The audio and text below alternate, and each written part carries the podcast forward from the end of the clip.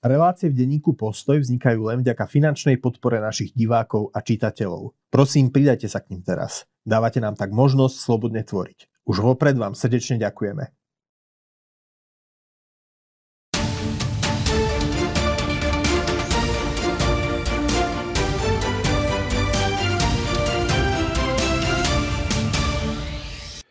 Milí priatelia, dovolte, aby som vás privítal pri prvom diskusnom špeciáli s Andrejom Žiarovským v roku 2024. Andrej, vítam aj teba. Všetko dobré v novom roku, zdravím ťa. Dnes budeme hovoriť o možno z pohľadu divákov na prvé počutie takej obskúrnej téme o bojoch v Karpatoch na prelome rokov 1914 až 1915 medzi Rusmi a Rakúskou horskou armádou. Je to taká téma, že úplne ako keby odťažitá na prvé počutie, ale dôležitá pre naše dejiny, lebo vtedy sa boje dostali, ruská armáda sa dostala až na Slovensko. To ano. ale ešte vysvetlíš, ale skôr sa k tomu dostaneme, tak uh, otvorme to nejakými aktualitkami z Ukrajiny, uh, kde naďalej pokračuje nevyprovokovaná ruská agresia voči nášmu východnému susedovi. Uh, cez sviatky sme zaznamenali zintenzívnenie bombardovania ano. Ukrajiny Čo sa očakávalo. Rusov, ale aj ukrajinskej odvety. Tak mm-hmm. povedz, Andrej, o tomto viac. No, tak ten stav, ten stav na tom boisku, dá sa povedať, že je, eh, čeština má na to taký pekný výraz, že setrvalý. To, že Ukrajinci pokračujú v tlaku na tie, by som povedal, zásobovacie logistické línie, čo je práve útok na výsadkovú loď Novočerkask. Tým, keď vezmeme dovtedajšie, doterajšie útoky práve na tieto, zásob, na tieto zásobovacie, respektíve vyloďovacie plavidla, plus to, že práve pod tlakom e, časť tých plavidiel ktoré boli detašované k černomorskému lodcu z iných lodstiev, boli stiahnuté naspäť ako vnútrozemskou vodnou cestou, tak v tejto chvíli dá sa povedať, že nejaká výsadková kapacita ako Černomorsk, černomorského lodstva je vyslovene zredukovaná prakticky, ako nechce povedať na nulu, ale ako veľmi, veľmi výrazným, veľmi výrazným spôsobom. Čiže Odesa sa môže cítiť bezpečne? No, Odesa sa môže cítiť bezpečne fakticky už od e, potopenia krížnika Moskva. Mm-hmm. Ako, ale v tejto, on, aj tak ako už e, posledné, posledný rok tieto plavidla boli používané v logistice politickej role, akože tam e, kvôli e, narušovaniu komunikácie cez e, Kerčskú úžinu, cez Kerčský most, kvôli blízkosti železnice, ktorá ide severným pobrežím Azovského mora, tieto pôvodne výsadkové lode, ktoré hrali rolu zasu, ktoré prešli do tej zásobovacej e, činnosti, e, bola veľmi dôležitá, takže ono to práve útoky na tieto lode akože majú svoj zmysel. Druhým aspektom je práve zintenzívnenie tej bombardovacej, e, by som povedal, útoku, tých raketových a dronových útokov e, na Ukrajinu.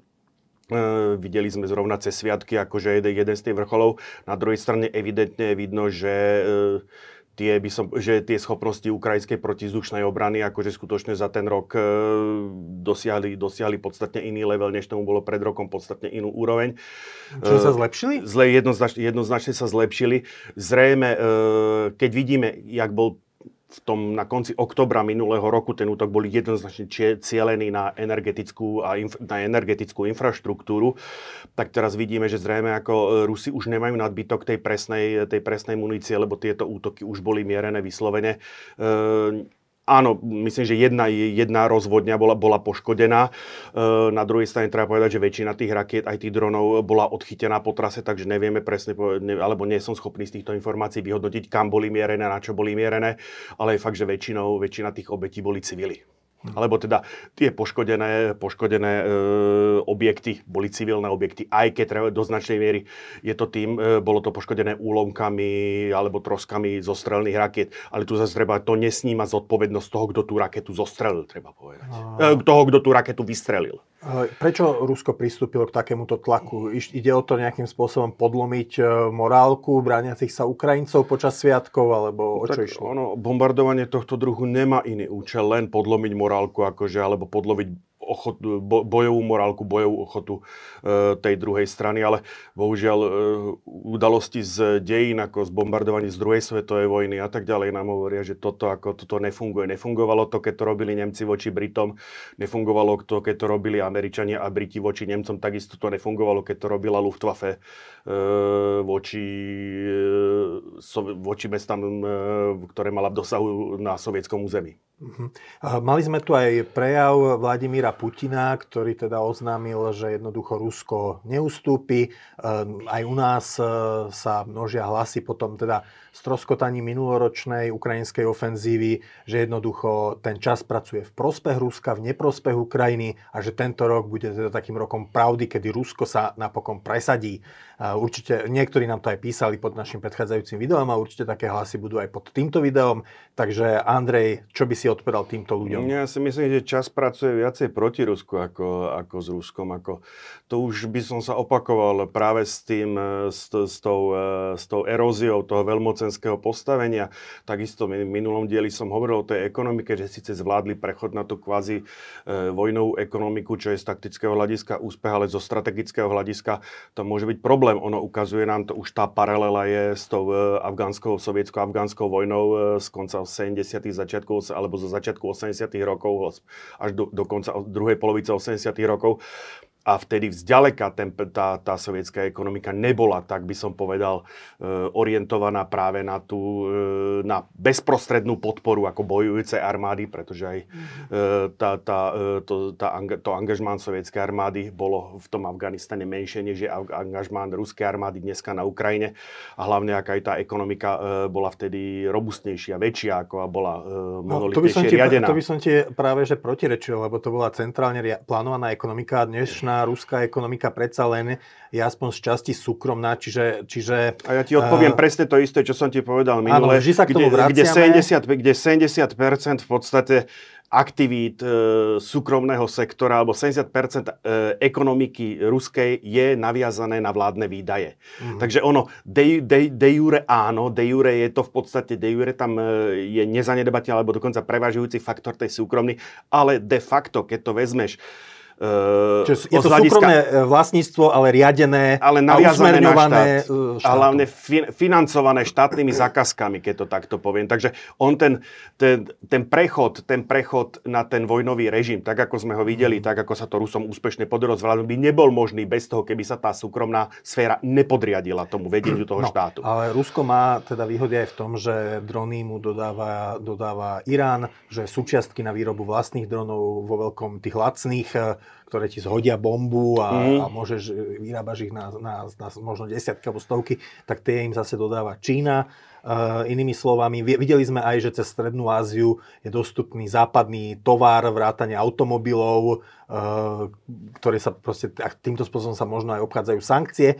Čiže, no, určite. čiže ako tieto, tieto kapacity. Severná Korea dodala obrovské kvantum delostreleckej munície Rusku. Inými slovami, nehrá toto v prospech Ruska? No samozrejme, že hrá.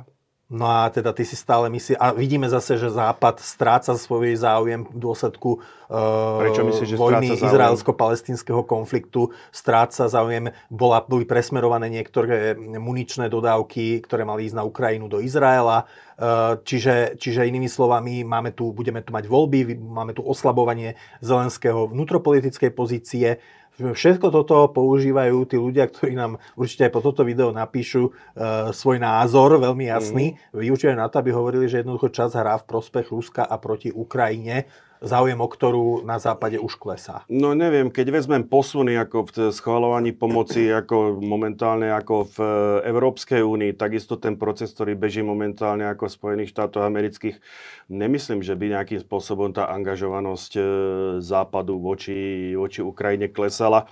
Samozrejme áno, ako Spojené štáty majú záväzok voči Izraelu, takže čas pomoci akože smerovala, smerovala e, k Izraelu ale úprimne povedané, ako ja nevidím ani dokonca, keď si vezmem vyhlásenia, už som tu spomínal niekoľkokrát ako štúdiu, štúdiu e, kongresmena Garciu, nevidím nejaký pokles, e, pokles alebo snahu vycúvať nejako z tohoto ukrajinského, e, no, z ukrajinského tam konfliktu. O napríklad o ten veľký balík peňazí, A čo sa ktorý... týka, čo sa týka akože toho komu a ako, Uh, hovorím, Európska únia, alebo teda Západ momentálne, akože to, čo poskytuje, poskytuje prakticky bez toho, aby by som investoval do nových výrobných zdrojov. Zatiaľ stále akože si vystačí, vystačí s rezervami, so zásobami. Už som to tu hovoril minule. Uh, o tom, čo sa v roku 2024, alebo ako dve, dopadne rok 2024 na ukrajinskom boisku, hodne rozhodne to, nakoľko sa tie západné ekonomiky rozhodnú, alebo lídry západných štátov rozhodnú skutočne dať garancie súkromným zbrojárským výrobcom, aby, jednodu, aby znásobili alebo aby zvýšili e, výrobu munícií, zvýšili výrobu zbraní. Pre nich to môže byť zaujímavé, či už z tohoto z pohľadu, e, teraz keď na to pozriem čisto z ekonomického pohľadu, či už z pohľadu bežiaceho konfliktu, alebo takisto z hľadiska akože doplnenia zásob. Ale hovorím, toto nepôjde bez toho, aby tie vlády, e, ktoré sú zapojené do tej pomoci Ukrajine, dali týmto výrobcom nejaké garancie. Dám ti... A vo chvíli, keď, vo chvíli, keď sa to udeje, tak v tej chvíli ako tá ekonomická moc akože tých západných krajín sa prejaví. A preto ja hovorím, že pokiaľ sa toto udeje, v tej chvíli ten čas naopak začne pracu, už pracuje definitívne proti Ruskej federácii. No, Lebo ekonomická sila, keď vieme orientáciu, e, štruktúru ruskej ekonomiky versus ekonomiku západnú, tam je nepomer, veľký nepomer v neprospech Ruska. No je to aj u na Ukrajine, ja ti pretlmočím jeden názor, ktorý mm. sa mhm. objavil u nás pod videom. Uh, je to názor, že teda Rusku, Rusko nebude odkázané na ďalšiu mobilizáciu, lebo získava dosť vlastných dobrovoľníkov, mm-hmm. aj ľudí zo Srednej dokonca z Afriky. V Afrike verbuje žoldnierov do svojej vojny na Ukrajine. Následne druhej, Ukrajina musí uh, naháňať ľudí na uliciach, kadejakých starých alebo mladých v štýle Volkssturmu uh, v 45. v Nemecku, až teda tak, takáto bola tá formulácia. Inými slovami, nedvojdu Ukrajine predsa len ľudské zdroje takto. Ktoré má Rusko pred násobne lepšie. No isté, že vyššie. vždycky je tu táto hrozba, pretože jednoducho tá geopolitika sa oklamať nedá. Tá Ukrajina je násobne menšia proti, mm. proti tomu Rusku, ale ako aj to, že momentálne, samozrejme, e, tie, tie ľudské zdroje môžu byť problém. E, nič menej, e, prezident Zelenský oznámil, že m, uskutočnia ďalšie kolo mobilizácie, hovoria o 400-450 tisíc e, vojakoch. Uvidíme, aká bude odozva, odozva národa. No. Zatiaľ ako Volksturm a podobné, no Nechám ti tento názor, neviem ti ho Ja ti iba tlmočím, že názor, ktorý, ktorý u nás zaznel, čiže ja som tu troška taký ako advokát diaboli.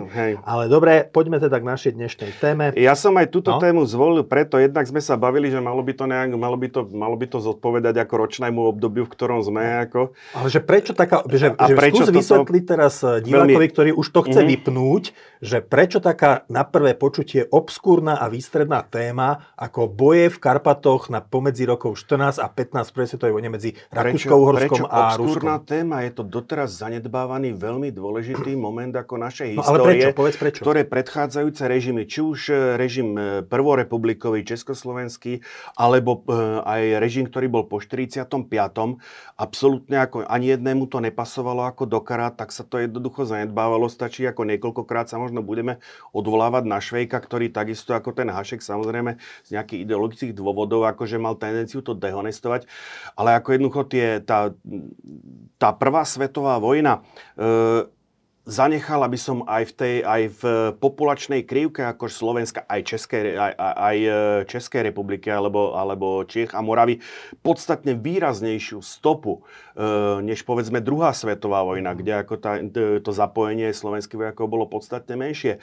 Takisto e, veľmi e, diváci ako m, veľmi žiadali ako, a žiadajú a bude im vyhovené ako tému akože legie. E, k ním sa prepracujeme vo chvíli, keď dojdeme k Zborovskej bitke, k Čelebinskému incidentu, ale musíme, ako ja vždycky e, preferujem ako tú, tú cestu akože príčinnej súvislosti, to k tomu sa nevieme dostať bez toho, aby sme si nevysvetlili, ako fungovala rakúsko-horská armáda, ako, e, ako to prebiehlo, ako sa vlastne tí českí a slo, najmä českí, slovenských vojakov tam bolo pomene, k tým legiám prepracovali. A z tohto pohľadu, z tohto pohľadu e, tá bitka v tých Karpatoch e, v zime 1914-1915 je, by som povedal, kľúčov, kľúčovým, kľúčovým aspektom. Na konci tej bitky e, máme tzv. kauzu pražských detí, prechod, e, prechod cirka 8, dačo cez 800 vojakov, alebo teda vzatie do zajatia, podľa toho, z ktorej strany to pozeráme. Príslušníkov e, pluku, pešieho pluku číslo 28, tak e, peši, e, pluku, e, ktorý mal prezivku Pražské deti, e, prechod na ruskú stranu alebo do, ruske, do ruského zajatia ktorý ako samozrejme aj tá Prvá republika, aj e, ten socialistický režim si toto vysvetlovali po svojom, akože vydávali to za nejakú uvedomosť. E, na druhej strane, na druhej strane akože máme tu, máme tú skutočnosť, že e, tie, tej bitky, tej bitke, tej série tých bitiek v tých Karpatoch sa zúčastnili ako jednotky, ktoré boli rekrutované zo Slovenska.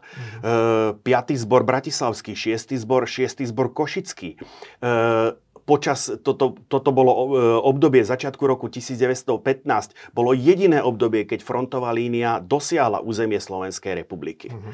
Akože, a tu sa práve formoval e, do značnej miery ten postoj aj tých vojakov a tak tej, k tej vojne a tam niekde bol aj ten základ e, potom tej, tej, tej tvorby Môžem ja legií. použiť no. taký politický význam, ktorý, bol, ktorý je dodnes v istom zmysle aktuálny, aktuálny, že pred vojnou, pred prvou svetovou vojnou Slováci, slovenské politické elity, teda, ktoré mm. tých pár stoviek doslova uh, národne uvedomelých uh, intelektuálov alebo inteligentov, ktorí na Slovensku boli a považovali sa za Slovákov a boli nositeľmi tej národnej myšlenky, na čele so Sveto, Svetozárom Hurbanom Vajanským v Martine, tak títo ľudia, oni chceli, oni rátali teda s tým, keďže ich možnosti pre nejakú politickú prácu boli veľmi limitované v tom maďarizačnom zriadení Úhorska, tak oni vlastne vsadili na taký katastrofizmus, že príde veľká vojna, v podobe prvej svetovej vojny. Rusi vtrhnú do Rakúska-Uhorska, porazia ho a e, Slovensko a v Čechách to, tieto nádeje zdieľal Karel Kramář. Ano. E, Rusi vytrhnú a myslím, že Durich.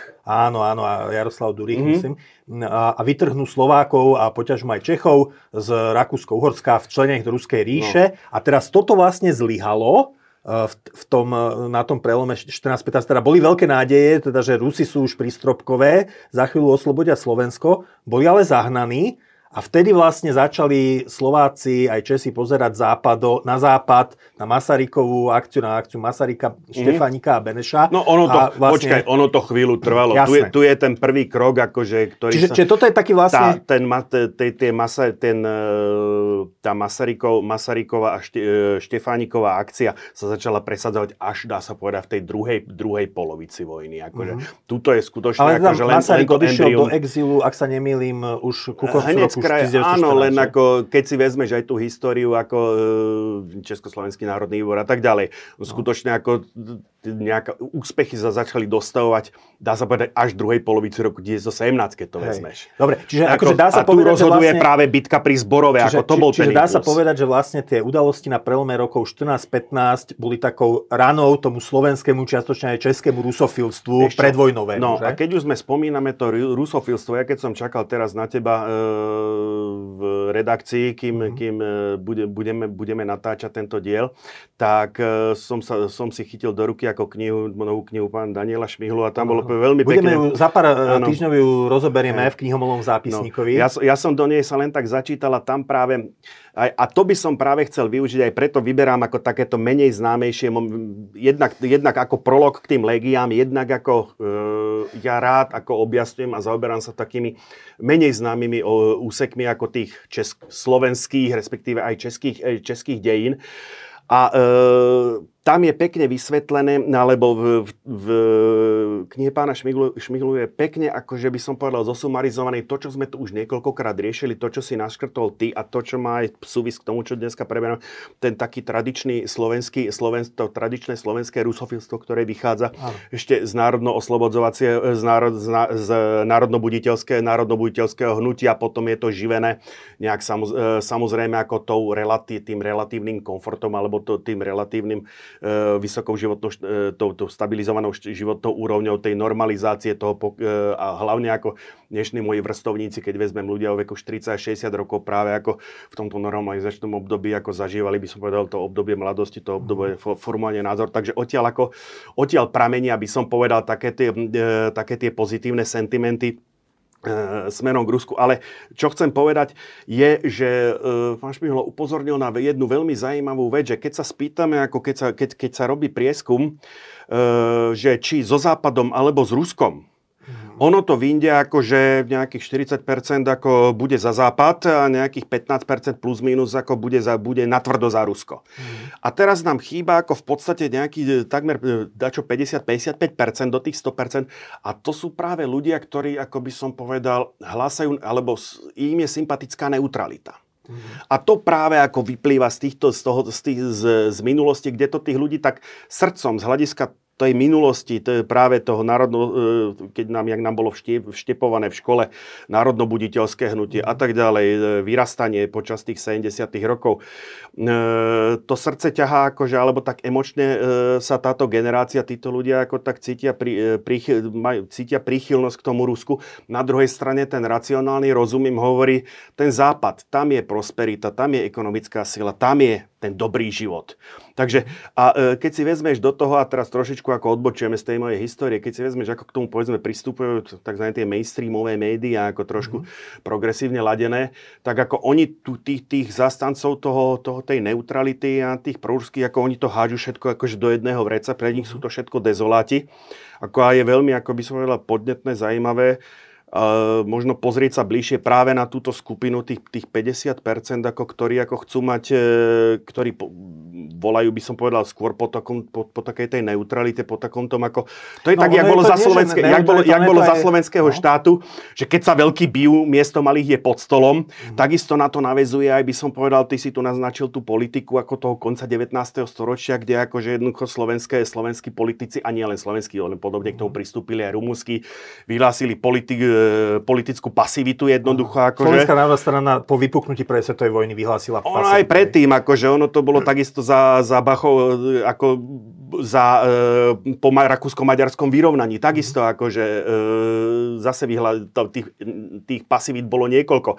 Takže ono to zase len živí, to je taký, by som povedal, to DNA v tej slovenskej duši, ako jednoducho, že skutočne, že keď sa... Ke, akože, nestarať sa, čo ma priamo nepáli. Áno, nestarať sa, čo ma nepáli, ne, ne, neliez, ako to je vec veľmoci, to nie je náš problém. Mm-hmm. Takže toto vyplýva. A potom, na, potom nastáva ten paradox, ktorý som akože si ja sám ako tak trošku, e, trošku odskúšal ako v tej, e, pred voľbami, kde e, títo ľudia, práve tých, tých, tí, títo, títo, ktorí sú zastancami, nazvime to neutrality alebo nejakého takého ob, e, bipolárneho, bipolárneho obojsmerného videnia, potom samozrejme tak jedným okom poškulujú akože po Maďarsku, po premiérovi Orbánovi, ktorý v ich očiach práve môže stelesňovať akože túto politiku. Uh-huh. A dostávame sa tým pádom ako k, k videniu slovenskej politiky v opačnom garde, kde práve tí prozápadní až progresívni politici párkrát, ako ak si zaregistroval v predvolebnej kampani, párkrát udreli na tú nacionálnu slovenskú, slovenskú alebo proti, proti, proti maďarskú strunu. A naopak tí, tie, tá nacionalistickejšia časť tej politickej scény scény je naopak tomu Maďarsku akože trošičku, trošičku zmier, Ešte myslím, že veľkú, veľkú, veľkú úlohu tam hrá antiamerikanizmus, že jednoducho ľudia nemajú radi tú intervenčnú úlohu Spojených štátov ako svetového policajta. Ale e, dobre, e, vysvetlili sme si, že prečo je to možno relevantné. Poďme teda in media z res. Čo sa deje? Teda mhm. vypukla v lete 1914, vypukla prvá svetová vojna. Tá myšlienka bola mhm. najskôr, že Nemci porazia Francúzsko a potom porazia aj Počkaj, uh, sám si musíme priblížiť Rusko. ako Rakúskou, Rakúskou-horskú armádu ako takú. Uh-huh, Čes, Slováci tvorili v Rakúsko uhorskej monarchii. V, v rámci Uhorska to bolo v roku 1914 nejakých 10%, 11%. Obyvateľstvo v rámci celej monarchie to bolo 3,8% mm-hmm. do 4%. Keď e, mierový stav, mierový stav e, rakúsko armády bol do 400 tisíc, alebo okolo 400 tisíc, ktorý samozrejme po tej prvej mobilizácii narastol na 3 a 3 štvrte milióna, potom boli ešte nejaké ďalšie mobilizačné vlny.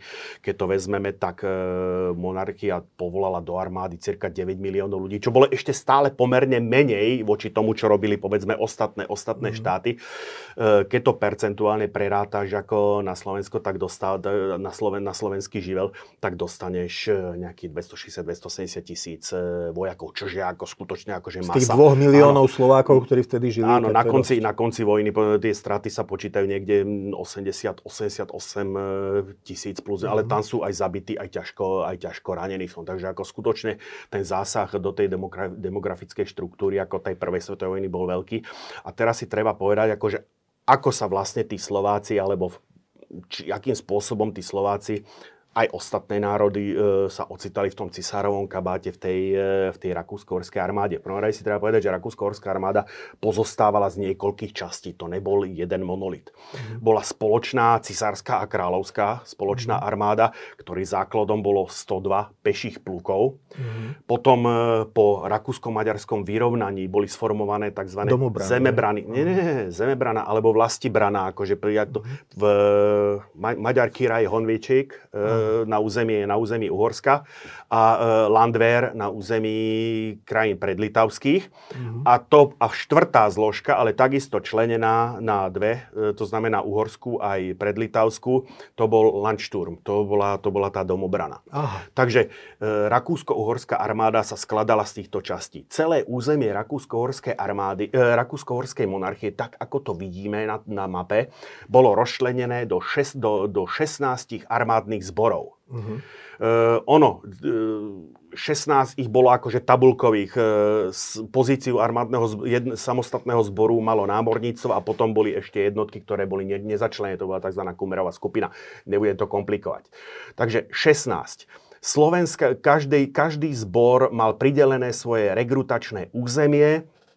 Uh, Zároveň tieto zborové územia fungovali, ako by som povedal, po, e, zároveň korpskomandá fungovali ako to, čo neskôr poznáme ako vojenské správy. Mm-hmm. Výsledkom bolo, že jednoducho, že vojaci z e, daného teritoria rokovali prakticky stále po generácie do, tej, do tých istých jednotiek. V prípade mojej, mojej, e, mojej, mojich predkov to bol peší pluk číslo 26 alebo 14. nitrianský honvédsky pluk. Mimochodom, to je ďalšia odpoveď na otázku, že prečo sa zaoberá touto témou, že ano. naši pradedovia bojovali, ta, takto to, tam bojovali. A hej? na konci to ukážem ako in natura, ale, tých, ale, ale ako poďme, poďme, poďme späť k tej štruktúre. Mm. Takže každý a tie jednotlivé tie zbory, každý pozostával e, cirka z dvoch e, divízií. Spoločnej pechoty, jedna divízia, tam bola Honvet alebo Lanver, e, jedna, jedna jazdecká divízia, delostrelecká brigáda v Kocke. Uh-huh. Samozrejme, ono sa to členilo. Keď to vezmem e, počastie, keď to prevediem na Slovensko,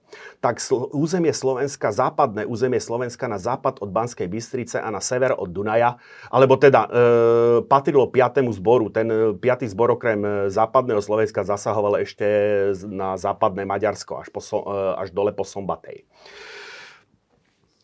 mm, tie plu, e, východné Slovensko, od Banskej Bystrice na východ, vrátane Banskej Bystrice, patril 6. zboru e, s posádkovým mestom alebo s veliteľstvom v Košiciach. Len tak mimochodom v Bratislave dodnes stojí budova Korpskomanda, je to budova, e, taká šedá budova na Šafarikovom námestí, dneska v nej sídli Filozofická fakulta mm. Univerzity Komenského. Za slovenského štátu to tam sídlila, sídlila vláda. Mm. Len tak mimochodom. V Košiciach neviem, kde bolo Korpskomando, priznám sa. No a teraz, keď to rozmeníme na drobné. Ehm, pod ten 5. zbor 71. Trenčianský peší pluk je známy, jeho polným kurátom e, bol dokonca e, budúci prezident Slovenskej, Slovenskej republiky prvej, e, Jozef Tiso, mm-hmm. ktorý sa regrutoval zo z stredného horného považia a z Oravy Skisúc. Okrem toho bola aj 72. Ten mal posádkové mesto Bratislava. Ten sa regrutoval z západného Slovenska. Slovenský živel bol výrazne zastúpený aj v 12. pluku, ktoré mal posádkové mesto Komárno a ten pluk, ktorému ja mám osobnú väzbu, 26. pluk, ktorý e, bol regrutovaný z Tekova a z Hontu. Keď sa teraz premieť, pozrieme na východ, e, tak ako e, pod Košický zbor patril 67. peší pluk, e, regrutovaný z Liptova a z časti Šariša, 25. Lučenecký, to územie fakticky stredné, stredné a stredné južné Slovensko a výrazne bol zastúpený e, slovenský živel aj v 66. E, pešom pluku e, posádkové mesto, ktorého bol, alebo veliteľstvo, ktorého bol Užhorod. Mm-hmm. Ešte na Slovensku ešte čial 34. pluk, ale tam ako tam tých Slovákov moc, moc nebolo. Keď to vezmem, 71. pluk 80% Slovákov, 72. pluk 50% Slovákov, 12. a 12. pluk 40, 40 45-50 Slovákov, 26. pluk tretina, 60. pluk 3 štvrtiny Slovákov, 25. polovica a 66. väčšia polovica. Mm-hmm. Takže toto je zhruba tá základná štruktúra. A teraz mobilizačné rozdelenie. hlavným protivníkom Habsburskej armády alebo hlavným objektom geopolitického zájmu bol Balkán, ale v dôsledku udalostí konca 19. storočia Srbsko bolo pevne zviazané s Ruskom, takže tie mobilizačné plány, ktoré pripravovalo Rakúsko-Uhorsko, počítali buď s vedením vojny proti e, Srbsku, proti ktorému z tých, tých 16 zborov bolo organizovaných do šiestich e, dneska by sme povedali vševojskových, vtedy polných armád. Takže tri z nich, druhá, piata a šiesta, boli, mali byť detašované proti Srbsku. Okrem toho sa počítalo aj s vedením operácií proti Rusku, kde v danom momente proti Rusku mala byť prvá, druhá, tretia a štvrtá armáda. Ale e, plánovači počítali s tým, že môže dojť k súčasnej vojne proti Rusku aj proti Srbsku. Vtedy akože tá druhá armáda bola detašovaná, e, nebol, nebola nasadzovaná e, proti, proti Srbsku, ale e, bola umiestnená na pravom krídle, na pravom krídle zostavy. A to, čo zostalo proti, proti Srbsku, bola tzv. minimál grupe Balkán. Dokonca ono z časti 5. armády by sa jednotky de- detašovali na front proti Rusku. Ešte bol v zálohe tzv. plán I, ktorý počítal s konfliktom, e, s konfliktom s Talianskom, ale s čím e, rakúsko-horskí plánovači nepočítali vôbec, bola vojna s Rumúnskom, mm-hmm. ku ktorému došlo. Došlo v 1916, 1916 auguste 1916. A e, hlavne nepočítalo sa s tým, že Rakúsko-Horsko bude bojovať na jednom, druhom, treťom, štvrtom fronte súčasne. Mm-hmm. Toto, ta, túto dilemu nemal, alebo to, túto situáciu nemal žiaden z bojujúcich štátov. Aj v tomto svetle treba akože skutočne, že Rakúsko-Horská monarchia bojovala na, v jednu chvíľu na štyroch frontoch súčasne. Aj, aj, aj z, tohto, z tohto toto treba zohľadniť pri hodnotení výkonov ako Rakúsko-Horskej armády. No, treba povedať, že, tá, že Rakúsko-Horská armáda paradoxne ako aj v očiach Františka Jozefa, aj v očiach eh, následníka trónu Františka Ferdinanda bola chápaná skôr ako vnútorný, integrujúci, stmelujúci prvok. Mm-hmm. E, oni, ani, ani jeden, ani, ani monarcha, ani následník trónu nepočítali s tým, že by jednoducho e, Rakúsko-Horsko viedlo nejakú útočnú vojnu alebo niečo také. To bol vymysel niekoho iného, k tomu, k tomu ešte prídeme. Tento pán vpravo je plukovník Alfred Redl. Eh, Rakúsko-Uhorskom otriasla v roku 1913 veľká špionážna aféra, ktorej ak, e, aktérom hlavným bol práve plukovník Redl, bývalý náčelník evidenčnej kancelárie. Za týmto, za týmto nevinným názvom sa skrývala ale vojenská spravodajská služba. Mm-hmm.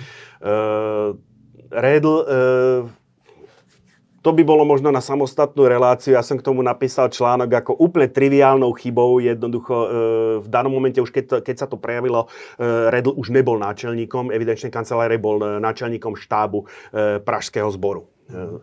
Uh, úplne triviálnou chybou jednoducho uh, nástupca uh, Redla, uh, plukovník Urbanský, uh, fakticky svojho predchodcu ako odhalil uh, zo špionáže.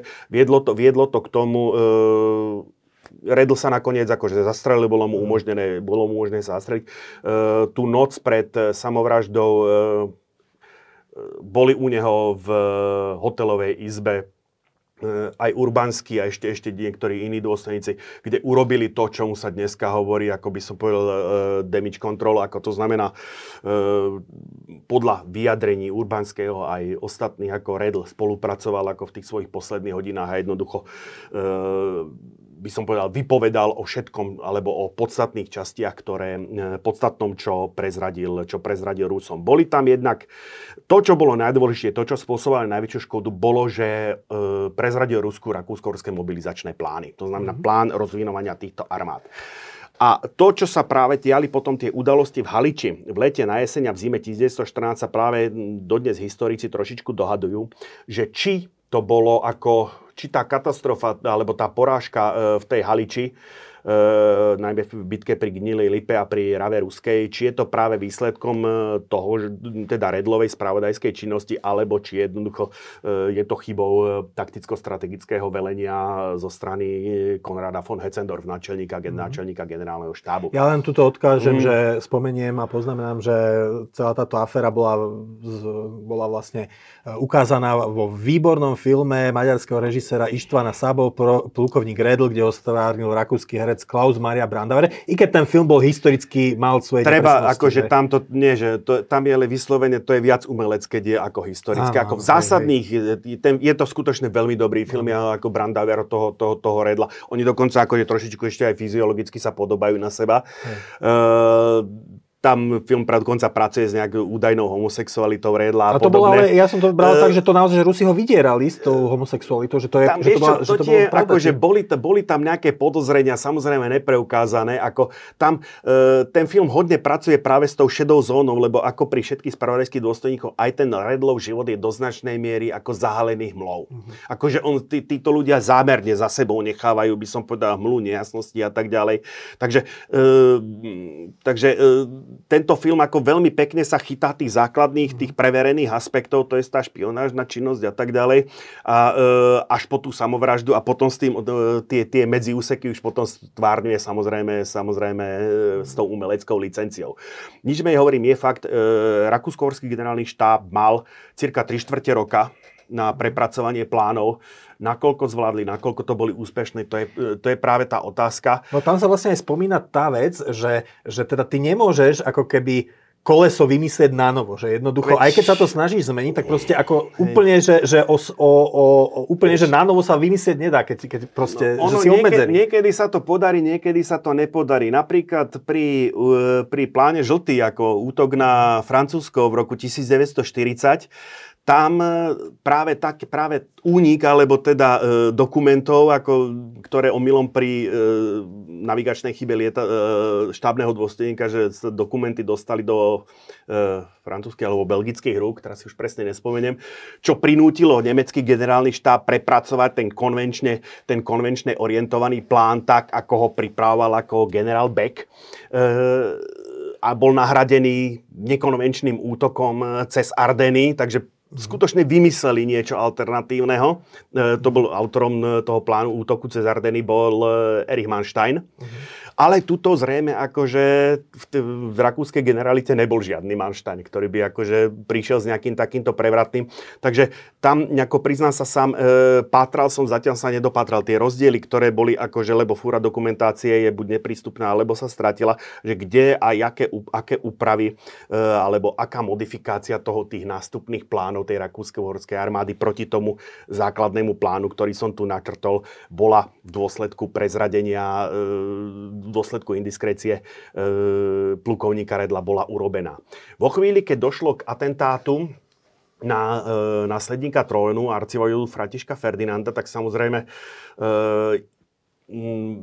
vyvolalo to diplomatické odvoj. Výsledkom bolo to 10-bodové ultimátum, ktoré jednoducho e, poslala Viedeň do, do e, Belehradu. Belehradu. E, z tých desiatich bodov formálne 9 Belehrad prijal, neprijal iba ten bod 6, e, kde, kde sa vyslovene e, umožňovalo rakúskym bezpečnostným orgánom pôsobiť aj na území Srbska. To bolo jednoducho neskúsnutelné. E, súhlasili minimálne formálne, súhlasili s potrestaním, s, s zakázaním protirakúskej agitácie, dokonca súhlasili so zdieľaním výsledkov vyšetrovania ako s Rakúšanmi. To jediným nie. A paradoxne v diplomatických kruhoch zavládne také presvedčenie, je po kríze, ako jednoducho, akože mm, Srby vyhoveli na 90% a tých zvyšných 10% e, porieši medzinárodná konferencia. Toto bolo aj stanovisko ako cisára Wilhelma. Mm. Lenže ako v danom momente ako do toho hrabli doslova do písmena vojaci. Moltke mladší na strane nemeckej a náčelník generálneho štábu Franz e, Maršal, tu ešte v generálskej uniforme, e, Franz Konrad von Hetzendorf, mm-hmm. ktorí jednoducho, ako oni si to povedali, buď teraz alebo nikdy, ako lepšie to už nebude. treba povedať, ako e, síce Cisárovi vždy verný minister vojny, ako spoločný e, minister vojenstva Rakúsko-Horsko v danom momente e, bolo, by som povedal, skôr takou konfederáciou, majúci mm. spoločné ministerstvo financie, zahraničnú politiku a, a vojnu, mm. a ministerstvo vojenstva. Práve ten spoločný minister vojenstva bol e, generál Alexander for Krobatin, ktorý vždycky tej, by som povedal, e, korunnej rade, čo bol poradný orgán e, cisára, hlasoval ako spolu, alebo teda podporoval vždycky ako e, von Hetzendorfa. No a napriek tomu, že aj nemecký cisár, ani tomu Františkovi Jozefovi sa nechcelo do tej vojny, nemecký cisár takisto, ako že keď mu doručili ako výsledok, ako tú depešu z Belehradu, tak on, jeho reakcia bola je po kríze. Lenže bol tu, nazvime to diablov našepkávač, e, nemecký minister zahraničia Gottlieb von Jagov, ktorý tak trošku aj poza chrbát e, nemeckého kancelára Betmana Holvega vystavil e, Hetzendorfovi, hm, dá sa povedať, carte blanche bol to on, kto povedal, kto vyslovil. Čiže to, čo sa považuje, že Bianko Šek v Viedni, tak to nebol cisár, Áno, bol to, to bol, Jagov? ide, bo, ide Jagov. Diskutuje sa tam rola toho Betmana Holvega, nakoľko to bolo alebo nebolo s jeho vedomím. To je zaujímavé, doteraz sa to vždy uh, hádzalo hey, na hlavu no. cisára Wilhelma II, že on poskytol ako keby ten Bianko Šek v Viedni, že nech e, teda budete robiť to, so Srbskom čokoľvek, my budeme stať na vašej strane. On to, on to Wilhelm samozrejme akože potom, ako by som povedal, dal na to prst mm-hmm. ako dal na to palec. Ale ako tá myšlienka, ten prvý impuls, lebo samozrejme to není na otázka jedného telegramu alebo jedného telefonátu, ale ten impuls a ten hnací motor bol práve akože, bol práve Gottlieb, Gottlieb von, von Jagov. Mm-hmm. No. Výsledkom bola, ako v podstate, výsledkom bol tá známa sekvencia, ako sám prv Rakú, Rakúsko, Rakúsko, Srbsku, následne e, Rusko ako spojenie Srbska, e, Rakúsko, Uhorsku. Medzi tým došlo... Vyhlásili vojnu. Vyslá, vyhlásili vojnu. E, medzi tým došlo k mobilizácii, k mobilizácii v Nemecku, ktoré samozrejme podporilo Rakúsko, Uhorsko. V zápäti došlo k vypovedaniu, k vypovedaniu vojnu, me, vojny medzi Nemeckom a e, Ruskom urobil Edward Grey, britský minister zahraničia, urobil posledný, by som povedal, pokus nejakým spôsobom izolovať e, ten konflikt na východnú, na východnú časť Európy, ale do toho zase ako na obrázku nie je Helmut von Molke mladší, ktorý mhm. jednoducho e, modifikoval starý Schlieffenov plán, ktorý počítal s tým jednoducho, že Nemecko v nejakú chvíľu bude bojovať ako na dvoch frontoch a, a ten plán spočíva v tom, že Sampra sa musí vysporiadať Nemecko s Francúzskom a mhm. potom medzi tým, pod, medzi tým bola úloha Rakúsko-Horska zadržiavať e, nástup, nástup ruských, e, ruskej armády, kde sa počítalo, že tá mobilizácia v tom rozlahlom a by som povedal nie celkom infraštruktúrne vybavenom území Ruska Ruského impéria, že zaberie minimálne mesiac. On, Rusom sa to vo finále podarilo za 1,5 týždňa. Mm. Ako prvé prvosledové jednotky poslať na front. No, ale ako hovorím, tie mobilizačné plány, to už sa nedáme, to, to, je, to je moloch, to sa nedá meniť za pochodu. Hovorí, o tom sa hovorí, že vlastne uh, politici boli v, to, v tejto chvíli otrokmi áno. rozvrhov vlakov. Tam, takových rozvrhov. Áno, vo chvíli, ako práve to je to, práve to je tá logistika. Ako náhle sa jednoducho, ako náhle sa určil ten mobilizačný deň a ako náhle sa ako dali do pohybu tie ešalóny, v tej chvíli sa to akože fakticky zastaviť nedalo. Už skutočne. To, ako, tam dokonca došlo k tomu, že ešte po zaváhaniu jednoducho jednoducho nemecké jednotky prvé vstúpili na belgické územie, potom prišiel rozkaz sa stiahnuť a tak ďalej. Akože, takže tá vojna ešte na poslednú chvíľu bola ako keby odložená o dve hodiny cirka. Mm-hmm. Ale napokon predsa len došlo, akože ten Moltke začal realizovať ten plán a e, začali sa diať, e, zač, zač, a, a začala sa naplňovať tá vízia. Samprv sa nemecká armáda vysporiada s tým francúzskom. E, jedna armáda, 8 armáda bude detašovaná na východe, po vedelým velením generála Pritvica a e, hlavnú, či, hlavný, diel, hlavný diel alebo hlavnú úlohu má Rakúsko-Horská armáda, ktorá má zadržať ako ten e, ruský útok. K tomu akože v tom prvom momente osoby a obsadenie. E, prvá armáda Viktor Dangl. Treba povedať, 5. zbor bratislavský bojoval práve v zostave, zostave prvej armády, ktorej velil generál, generál jazdectva Viktor von Dangl. Štvrtá armáda v zostave, ktorej bojoval 6. košický zbor, generál pechoty Moritz von Aufenberg a tretia armáda, ktorá bola na pravom krídle rakúskej zostavy e, generál pechoty e, Rudolf Brudermann.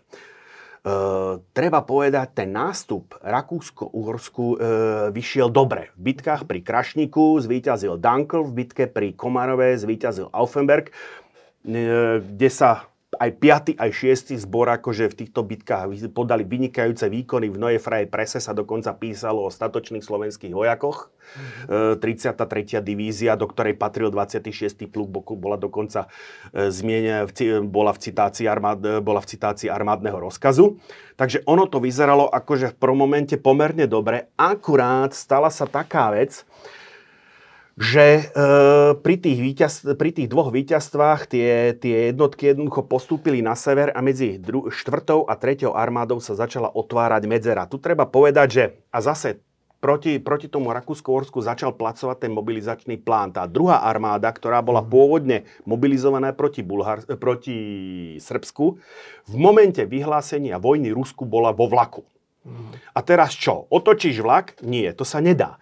Takže druhá armáda musela dojsť na Balkán, naložiť sa a smerovať na, východ, a smerovať na ruský front. Takže ona, tá druhá armáda pod vedením generála Béma Ermoliho, to je tento pán tu, budúci jeden z najschopnejších e, rakúsko-horských maršálov, ona postupne dochádzala, dochádzala na, ten, na ten ruský front. Tu e, Svetozár Borojevič de Bojna, to je veliteľ 6. zboru Košického, budúci jeden z najslávnejších rakúsko maršálov, Leo od Soče, der Lewe von Isonzo. Mm-hmm. A e, veliteľ 5. zboru, generál Paul Puhalo e, von Brlock, to uvádzam, e, ten moc nezahviezdil, toho uvádzam len pre, E, pre e, úplnosť. pre úplnosť. Takže keď vezmem ten detálne to boisko, ešte možno krok späť, to, čo sa dialo, e, to, čo sa dialo na južnej strane boiska, E, bolo zrkadlo, nie zrkadlovým obrazom, bolo, bolo polovicou príbehu, lebo medzi tým e, ten hlavný ruský útok smeroval do východného Pruska, dve mhm. armády generála Renenkampfa a e, generála Samsonova. Generál Pritvic, toto je v podstate ním navrhovaná obranná línia, ktorú keď navrhol, tak samozrejme Moltke akože ho úplne e, zozelenil od zlosti e, a urobil asi najgeniálnejší ťah svojej kariéry, odvolal Pritvica a jeho náčelníka štábu a menoval veliteľom 8. armády Paul von Hindenburg a náčelníkom e, štábu 8. armády e, generála Ludendorfa. Mm-hmm. Treba povedať... Dvojica, ktorá sa stala neskôr doslova vojenskými diktátormi áno, Nemecka. Treba povedať ale, že neostalo len pri personálnych zmenách. E, na podporu, na podporu 8. armády bol prevelený ešte jeden, jeden armádny zbor, ktorý potom Nemcom chýbal v bitke primárne. Mm-hmm. Takže ono to vo Francúzsku. Ono to potom chýba. S týmito jednotkami bol e, a e, povedzme úprimne s brilantným, s brilantnými vojovcovskými schopnosťami ani nie tak Hindenburga ako Ludendorfa. Bol schopný, e, bola schopná 8. armáda po častiach Samper poraziť, poraziť jednu armádu, potom druhú. Generál Samsonov dokonca sa zastrelil, ako tá jeho, jeho druhá armáda bola totálne rozbitá. Ten Franc sa potom stabilizoval niekde, to je táto čiarkovaná úroveň.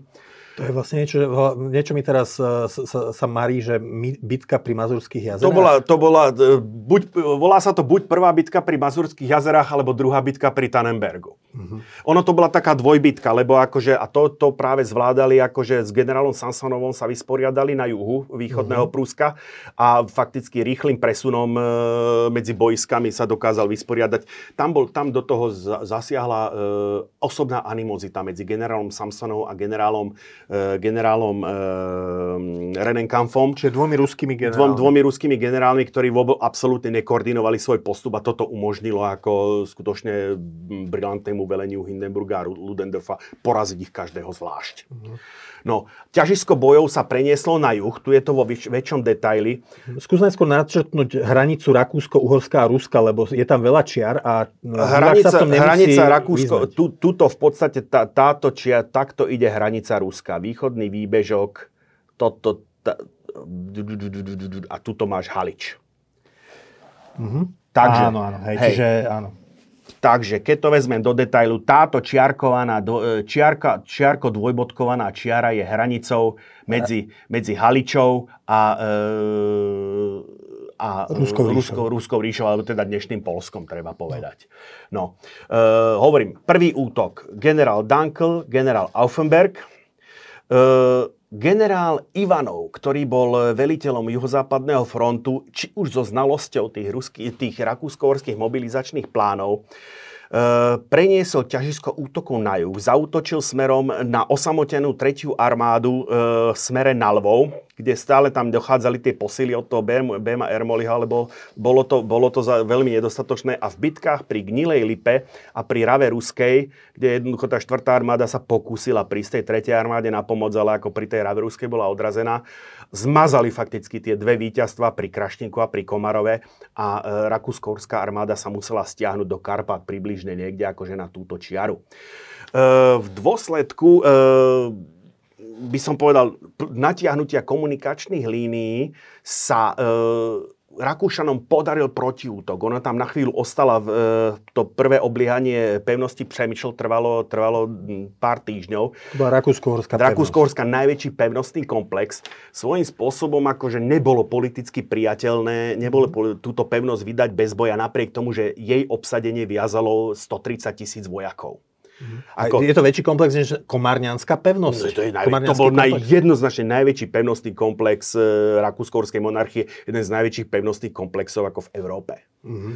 Ako dodnes, aj keď je tá pevnosť poničená, k tomu prídeme, ako sa to stalo a tak ďalej, e, je to akože je to veľmi impozantné. Mm-hmm. Takže e, polovici októbra sa Rakúš sa bor, e, takto. Bruderman, Bruderman bol odvolaný, to je veliteľ 3. armády práve pre tú porážku pri Gnilej Lipe a nahradil ho veliteľ 6. košického zboru generál, e, vtedy ešte generál Borovič de Bojna, veliteľ, dovtedajší veliteľ 6. 6. zboru. E, Borovičovi sa podaril výpad, a dosiahli až ten přemýšl, ale ako bolo jasné, že ho neudržia. Tam sa mhm. práve prejavil tá sila, silná stránka tej rakúskej armády, to je tá logistika. Ako za tie 2,5 týždňa, ktoré oni dokázali ten Přemýšl udržať. Tam chod, dochádzali vlak, každých 40 minút prichádzal, 35-40 minút prichádzal vlak, aby jednoducho doplnili zásoby tej pevnosti, aby vydržala akože dlhé odlie, obliehanie. Bol plán vybaviť tú pevnosť všetkým, čo treba na cirka na 3 mesiace, 90 plus dní. Úplnosťou sa to nepodarilo, nič menej tá pevnosť potom akože vydržala ďalších 105 dní. Vo chvíli, keď zase akože Rusi zautočili, e, to už bol riadený ústup, Rakúšania sa na zase stiahli stiahli, alebo Rakúsko-Horská armáda sa zase stiahla ako na túto hrubú červenú líniu. A e, veliteľ, veliteľ Ivanov vyčlenil, e, vyčlenil na e, obliehanie Přemýšľu 100 tisícov armádu generála, generála Selivanova. No. Čiže, a začalo sa to, čomu sa, čomu sa hovorí ako Bitka o Halič skončila jednoznačne ruským víťazstvom začala sa tak rečeno tá bitka o Karpaty, ale ešte tomu predchádzal, predchádzala e, jedna udalosť, to je útok 3. armády na Krakov. Treba povedať, že Krakov, k ktorému došlo v zápetí po druhom obklúčení Přemyslu, e, Krakov bol v danom momente v, sídlom hlavného veliteľstva Rakúskovskej armády. Uh-huh. E, arcivojvoda Friedrich. Uh-huh. Samozrejme, velenie sa pod hrozbou e, fr- blížiaceho sa frontu velenie sa e, evakuovalo do Tešína. No ale v každom prípade ako strata Krakova, to by už bola akože úplne akože veľmi tragická, vážna vec. E, na konci, na konci e, novembra doš, ten front už prebiehal, na, sa prvýkrát dotkol slovenského územia 4. E, 28. alebo tak nejak novembra bol obsadený Bardejov. Hmm. To bolo prvýkrát a e, vidíš, ten, tá frontová línia začala takto obklúčovať ten, ten, ten Krakov a tam sa, a tu, tu ako nastala hviezdna chvíľa ako maršala, e, teda v danom ešte generála e, Konrada von Hetzendorf.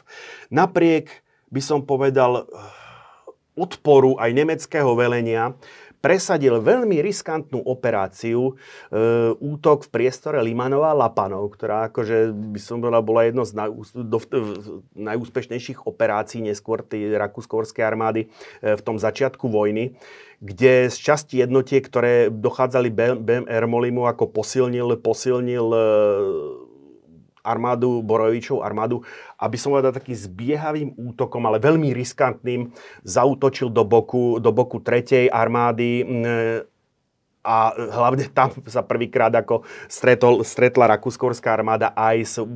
armádou, ktorú velil neskôr legendárny generál Brusilov. Mm. Treba povedať, pre Brusilova toto stretnutie dopadlo akože veľmi zle. Stratil prakticky tretinu svojej armády, zanechal na boisku. Niž veľmi riskantný útok, e, sústredný útok e, de, posilneného zboru e, generála Rota, spodporený na pravom krídle útokom práve od Bardejova smerom na Nový Šonc, to je niekde tu, e, generála Bore Strojeviča odtlačil e, ten front 50 km e, od, e, mm, od Krákova do priestoru, do priestoru Gorlice, Gorlice Tarnov. No ale to, nebol, to, bol, to bolo len prelúdium toho, čo sa, to, toho, čo sa malo udiať.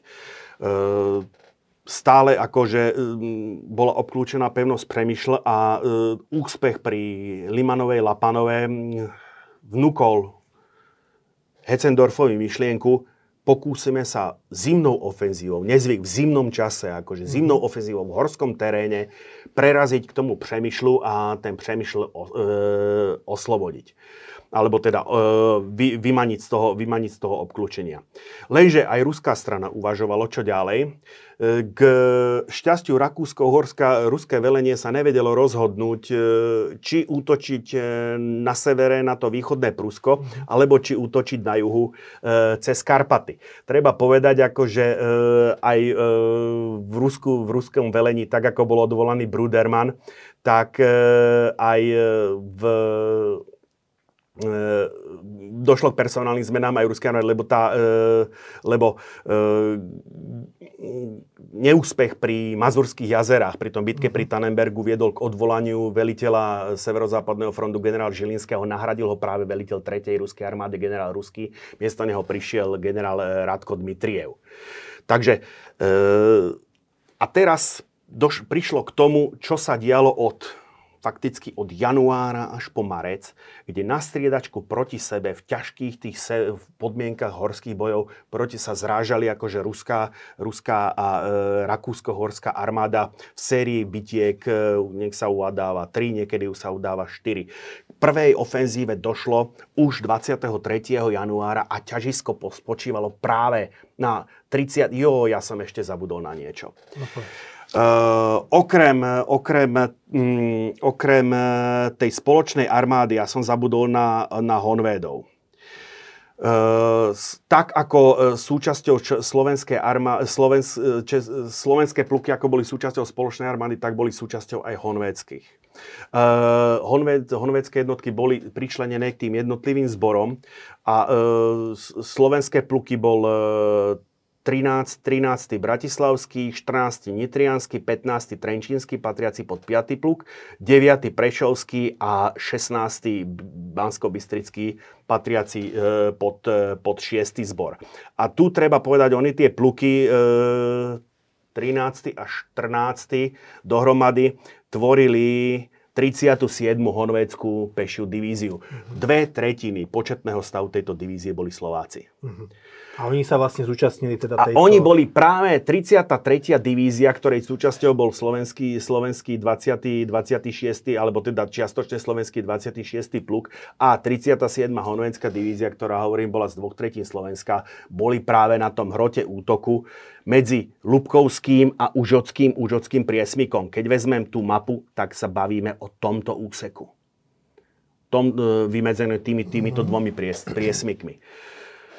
Tu sa začala ofenzíva 23. 23. januára. Treba povedať, že tá ofenzíva veľmi rýchlo akože uviazla, uviazla v snehu. Toto je, toto je aktuálny, alebo teda e, autentický záber z e, Karpát, kde sa aj Rakúsko-horská jednotka ako pripravuje, pripravuje k útoku. Ešte tu je relatívne ten tvrdý sneh, nie, že nie sú nejako, nejako hlboko zaborení, ale spomienky pa, pamätníkov e, sú, e, hovoria až, že toho snehu miestami, miestami bolo bolo popás. Takže prvý útok, akože e, nasledoval ruský protiútok e, do Duklianského priesmiku. E, jednotky, jednotky boli vrhnuté, rakúsko-horské jednotky boli zatla, zatlačené dozadu. Nasledoval zase ďalší protiútok, protiútok rakúsky vojsk na striedačku, druhá armáda, tretia armáda, do detajlov veľmi nemá zmysel, aby som to rozoberal. To je zaujímavé len pre ľudí, ktorí sa vyslovene zaoberajú jednotlivými jednotkami. Vždycky po každom tomto rakúsko-horskom útoku nasledoval ruský protiútok. Dokonca na e, začiatkom marca, 15. marca sa stala taká vec, to už ten, ten front prebiehal, to už ten front prebiehal tuto po, po hrebení, kde e, na ose útoku mala byť práve 37. honovecká divízia a Rusi ten rakúsko-horský útok o niekoľko hodín predbehli. Takže ako tá 37. divízia stratila, stratila takmer polovicu svojho stavu, bola zmetená doslova. Tak ako predtým Noefraje prese chválila slovenské, slovenské, e, slovenských vojakov, tak teraz zrazu sa objavili akože články, alebo teda oné výtky, že slovo, slovenskí, slovanskí vojaci sú nespolahli, ale v zásade o pár dní na to útok dopadol na 41. respektíve 43. divíziu a dopadlo to úplne rovnako. A to boli prosím pekne divízie, ktoré boli zase zložené buď z nemeckých alebo z maďarských, z maďarských ako. Takže tie reči potom utichli. Nič menej e, Rakúsko-Uhorsko muselo riešiť ten zásadný problém, alebo Rakúsko, totižto e, železnica. Mhm. O osude e, boiska prvej svetovej vojny rozhodovalo do značnej miery železnica. Tu viedla jedna jediná železnica a to viezla, prosím pekne, sem do Medzilaboriec. Mm. Takže Čiže bolo ťažké zásobovať? Bolo, bolo eh, ťažké zásobovať. Toto je, toto je obrázok eh, z Karpatského frontu, z Rakúskeho štátneho archívu. Vidí, postupovalo sa, zásobovalo sa vozmi po ceste, tu ešte toho snehu nejako relatívne nie Kladla sa jednokolajná železnica, skúšali, mm. skúšali všetko možné, nič menej. E, jednoducho ten front, ako keby som mal nakresliť tú čiaru po každej z tých ofezív, tak to stále kreslím tam na mieste. Ono to bolo kus dopredu, kus dozadu.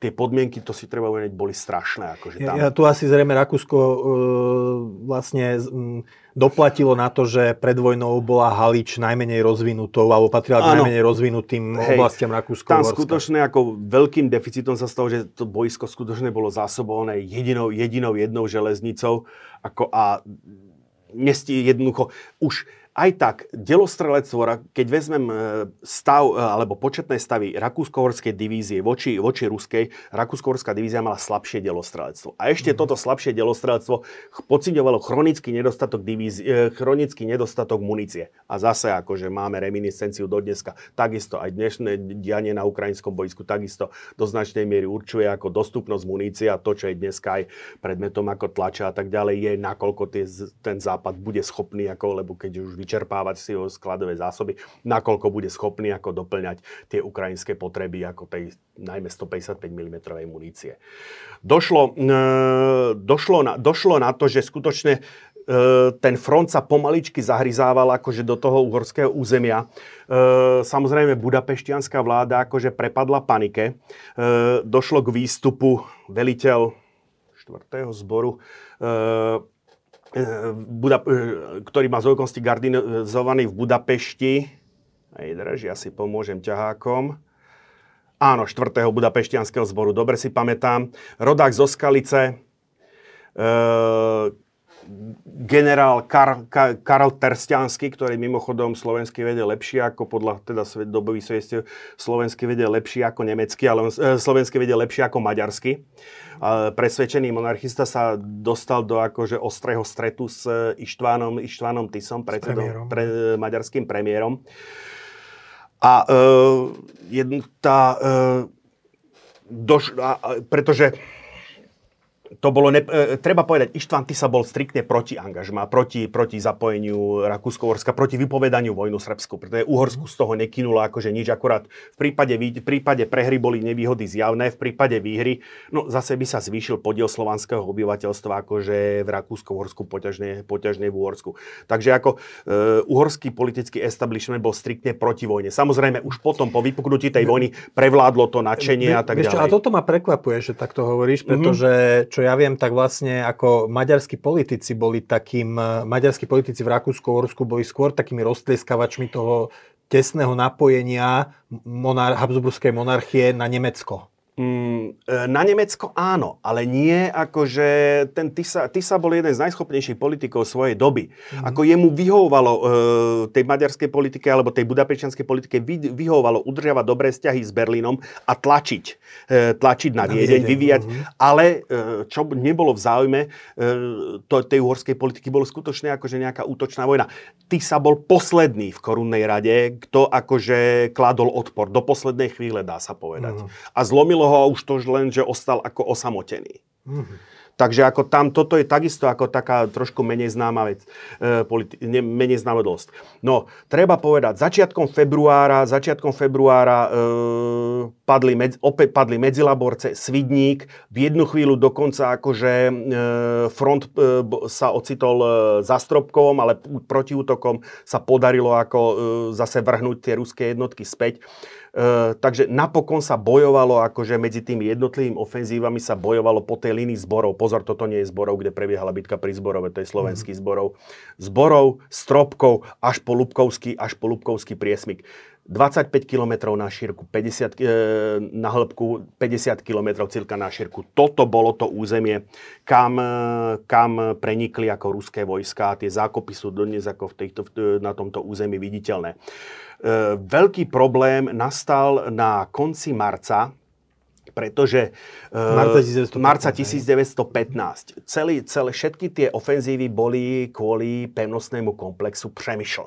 Mhm. Dnes, e, vtedy bol hlboko v území, na území Haliče, dneska tuto tia, hneď krajom sa tiahne hranica s Ukrajinou.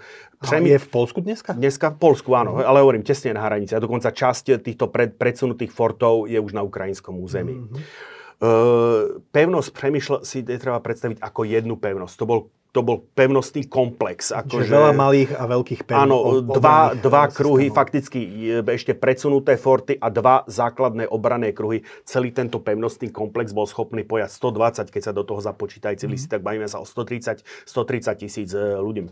E, ľuďmi. Veliteľom bol generál Herman Kusmanek.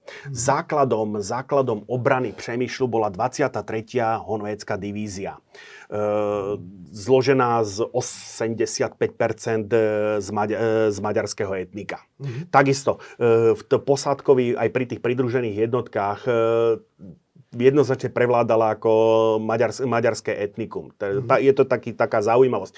Inak v Budapešti, nedaleko parlamentu, je pomník, taký lev s vlajkou. To je práve pomník e, obrancom pevnosti, pevnosti Přemyšl. Mm-hmm. Tuto obrázok naľavo je generál Nikolaj Ivanov, ktorý bol veliteľom juhozápadného frontu, ktorý práve ako e, riadil operácie proti Rakúsko-Horsku. Po páde Přemýšľu sa uvoľnila 11. armáda generála Selivanova a nasledovala tzv. veľkonočná bitka, kde skutočne už ten útok ako, e, po druhej bitke na Mazurských jazerách Rusi rezignovali na severné boisko a vrhli, vrhli všetko smerom na juh. Práve to bol e, to, do, do priestoru cez, Dukol, cez Dukolský priesmík e, na v, tom, v tej línii útok na, Barde, na Bardejov stropkov a až to malo smerovať na Humené. E, treba povedať, že teraz, že ako náhle sa tá frontová línia prehúpla na južnú stranu Karpát, cieľom Rusov bolo prebiť sa cez Karpaty, otvoriť si cestu do Podunajskej, do, do Podunajskej nížiny. nížiny a pochodovať na Budapešť a Viedeň. Respektíve do Karpatskej kotliny. Do Karpatskej kotliny. Lenže ako náhle, paradoxne ukázalo sa, že ako náhle sa ten front presunul na južnú stranu Karpát, tá logika, vojny, tej logika logistickej vojny začala pracovať proti Rusom. Mhm. Jednak zo strany rakúsko armády to nebol žiadny bezvlavý útek. Dôsledne vyhadzovali mosty, železnice za sebou. Jednoducho, Taktika spálenej zeme. Tam, tam, tam spalovať most nebolo čo, Hej. akože jednoducho vyhadzovali do vzduchu všetku infraštruktúru, ktorú mali za sebou. Naopak, front sa priblížil akože k e, pomerne, pomerne solidnej e, sieti Rakúsko, teda uhorských železníc, takže zlepšenie armády sa zásobovalo bez ohľadu na to, že to utrpenie vojakov, lebo stále sa bavíme o zime. To boli mhm. také, že v dolinách sa v pozícii v zákopoch boli vojaci popás v blate e, na hrebeňoch, na hrebeňoch kopcov, akože mrzli. To si, to si dneska nevieme predstaviť. Stra... S našimi miernymi zimami, že? Nebojové straty boli väčšie ako bojové straty. To znamená, mhm. viacej vojakov zahynulo od omrzlín a od, od, od, od, od, od, od chorôb, než od, než od, od strádania, než priamo od bojových strat. Ale aj tak ako E, tie straty, keď sa to potr- e, spočítalo, potrhlo, tak Rakúsko-Horská armáda, e, tu, dokonca ruské straty sa počítajú na 300 tisíc Rakúsko armáda a Rakúsko-Horská armáda stratila 200 tisíc 200 tisíc vojakov. Alebo Také, bol, také boli zhruba straty. Nič menej, e, dokonca Nemecko poslalo na podporu Beskický zbor. Tuto napravo bola ešte tzv. južná armáda. Jediná, jediná jednotka, ktorej sa podaril nejaký taktický úspech, bol už tu napravo mimo obrazovku. Keď už to vez, keď sa vrátim, tak tu e, armádna skupina Falcer Baltin, e, ktorej sa podarilo ako doby Černovice. E, ale Rusom, e, Rusi síce mohli toto výsledok tejto bitky v Karpatoch považovať za taktický úspech. Pretože skutočne prebojovali sa akože cez tie Karpaty a mohli, mohli uvažovať o tom, že v lete 1915 alebo na jar 1915 budú rozvíjať tú ofenzívu a budú tlačiť na tú Budapešť. Lenže im ušla jedna vec, e, medzi tým, ako 22. E, kapitoval Přemyšl, 22. 22. marca 1915 som zabudol, mm-hmm. Veliteľ Kusmánek nie, že on dostal rozkaz kapitulovať, pretože potraviny, e, robila sa niekoľkokrát inventúra potravín, on vedel, že 24. marca mu dojdu potraviny. Mm-hmm. Takže 20. marca dostal rozkazom od cisára kapitulovať. Ako to utrpenie ako tých vojakov, aj tak ako tam e, na, pre, na, na prelome marca, februára e, boli porazené kone tam 13 tisíc koní, akože medzi tým, ako to treba si tiež predstaviť, že to bol pasívne, že oni čakali. Kusmánkové, Kusmánkové jednotky urobili 6 výpadov. Mm-hmm. Najúspešnejší bol, myslím, 5. vtedy do, do, proti, vtedy do rakúsko-uhorských línií chýbalo nejakých 30 kilometrov, akože medzi tými frontovou líniou a Přemýšľom bolo asi 80-85 kilometrov. Šiestý bol už taký zúfalý útok, ako tam priznať 20. tá 23. honovecká divízia stratila 6 tisíc mužov. To, bolo, to, už, to už bolo skutočne krvavé. V noci z 20. Z 20. Na 21. na 22. marca Uh, pamätníci hovoria, že zem sa triasla ako uh, jak pri zemetrasení, pretože, pretože uh, Rakúsko-Horská armáda vyhadzovala svoju vlastnú pevnosť do vzduchu. To, čo získali, to, čo Rusi obsadili po kapitulácii, to boli vyslovene takéto ruiny. Hmm. Ako doslova do písmena tá pevnosť stratila akože e, svoj, e, svoj, by som povedal, e, vojenský, vojenský význam. No ale koľko? 100 tisíc rakúsko-horských vojakov padlo do zajatia? Áno, 95, 97 tisíc, tam sa tie čísla trošku rôznia. Skutočne rakúsko-horských vojakov ako išlo do zajatia. No to bola asi veľká rana pre Samozrejme, ako to, je, že... to je jeden celý zbor. Mm-hmm. Rakúšania prišli o, jeden, o kompletne jeden, jeden, jeden celý zbor. Takže to, to, to bolo ako, toto bolo skutočne problém a preto na to konto aj to Nemecko ako súhlasilo, vyslalo Jak som tu na tejto mape, e, tu je Beskický zbor, to je rezervný 20. 28. zbor, ktorý získal, pod, e, ktorý získal prie, alebo teda meno Beskický pod e, velením veľmi schopného generála von, Marwitz. To, sú ako, to je nemecká, to je nemecký, zbor nemeckej armády. Ono to rezervný znie trošku akože dehonestuje. Naopak, rezerv, tento zbor bol postavený z dobrovoľníkov. Mm-hmm. Takže mal veľmi, ako by som povedal, vysokú bojovú morálku. Generál von Marwitz bol z tých skúsených veliteľov. Takže potom rakúskorské velenie používalo tento beskický zbor e, pri, e, ako by som po, ako zálohu, ako horúcu zálohu. E, vyznamenali sa v bojoch pri, o Kaštielik, pri Bardejove, takisto ako jeden čas bol nasadený ako braniac, braniac stropkov. Mm-hmm. Skutočne treba povedať, že Stropkov vyšiel z týchto bojov veľmi poničený, lebo ten front e, niekoľkokrát prechádzal cez, ten, cez, samotné, mm-hmm. cez samotné mesto. Dodnes máme vlastne na severo-východe Slovenska vojenské cintoríny, aj ruské. Áno, aj... hej, tých cint, áno, to je ako, treba povedať zase kucti, e, kucti e, rakúskorské velenia, že e, pri e, staraní sa o padlých. Tam nebol, ne, nerobil sa rozdiely, jednoducho, či bol padli e, rakúsko-horské armády alebo ruské armády. E, tie jednotky, ktoré boli na to určené, sa starali ako e, rovnako ako o jednu aj o druhú stranu. Jediné privilégium mali rakúsko-horskí vojaci pri pochovaní, že sa pochovali bližšie k centrálnemu krížu na tých... No. a ruskí vojaci sa pochovávali v okrajových častiach cintorínu, ale to, to bolo jediné mm-hmm. privilégium, ktorý títo padli mali.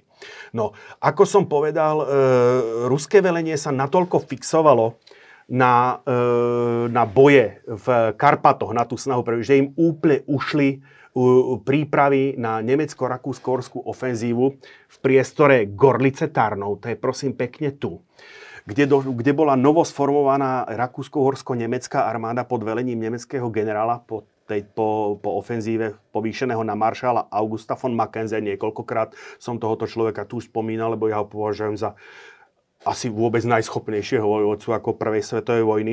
Pre nás je zase zaujímavé, súčasťou tejto 11. Eh, armády bol 6. zbor, zase Košický zbor, eh, ktorý pôsobil na, na, ľavej, na ľavom krídle 11. 11. armády pri tom masívnom útoku, ktorá sa vošla do histórie ako ofenzíva Gorlice Tarnov. Treba povedať, že v danom momente e, Borojevič sa stal veliteľom 3. armády. Na veliteľom zboru bol generál Arthur Arz von Strausenburg, ktorý sa stal neskôr náčelníkom generálneho štábu za cisára Karla. Takže ako treba že 6. košický zbor mal veľmi elitné vedenie, velenie počas, počas svojej histórie. Uh, Ofenzíva Gorlice Tarnov, o ktorej tu poviem len veľmi stručne, lebo táto ofenzíva si podľa mňa zaslúži ako samostatný prístup, bola veľmi úspešná a keď vezmeme, toto je front, ktorý, pre, ktorý e, prebiehal 1. mája. V priebehu mesiaca, v priebehu dvoch mesiacov ten, e, boli ruské jednotky vrhnuté 400 km na východ a front e, sa na konci leta 1915 stabilizoval na, na línii Riga, Baranoviči, Luck, Luck rovno, tam, e, to, tu je Luck rovno, presne prechádzal ten front pomedzi až po Černovice. Takže dneska, ako ale od, toto, toto je už iný príbeh, ako toto by som si skutočne nehal ako na inokedy. Takže toto je, by som povedal, bitka, ktorá je ako opomínaná, zabudnutá, lebo žiadnemu z tých režimov, ktoré nasledovali po rozpade, po rozpade monarchii, nepasovala jednoducho do, e, by som povedal, do ideologického výkladu. Mm. Tu treba možno spomenúť vec, ktorá zaujíma ako našich českých bratov, to je práve tá kauza toho pešieho pluku 28. K tým udalostiam došlo práve na záver týchto bojov, 4. apríla. Tam za Československa, respektíve za Československa to bolo vydávané ako neochota bojovať e, za cisára, za socializmu. Ja si pamätám, že to bolo vydávané už ako pomaly triedna uvedomelosť ako vojakov ako a takisto ako samozrejme rozchod Rakúskovskou monarchiou. Tá pravda bola trošičku prozaickejšia jednoducho e, ruskej, ruskej, e, ruskej armáde alebo ruskej divízii 17 alebo ktorá to bola, sa podarilo ten pluk, sa podarilo dva práporu pluku odrezať. Mm. Takže a zase plus tie ťažké podmienky a tak ďalej. E, čo sa tam vlastne dialo, samozrejme cez tie historické nánosy, dneska je to už, dneska je to už veľmi ťažko ako e, rozlíšiť, e, alebo teda, či, či to bol, či, či kládli odpor, nekládli odpor a tak ďalej. V každom prípade do, do zajatia padlo asi 800 vojakov a mm, asi pol tucta dôstojníkov. E, bol to 1,5 prápor mhm. cirka. No možno, Hej. že aj niektorí naši českí ano.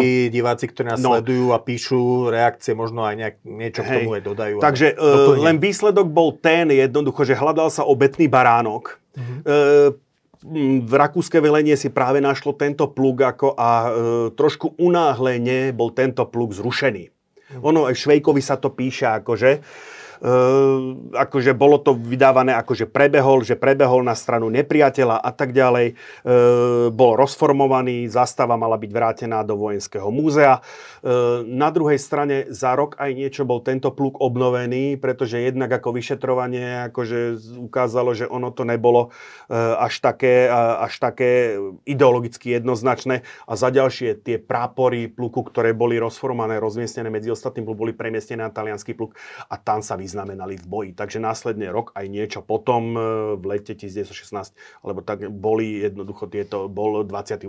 pluk e, obnovený. Uh-huh.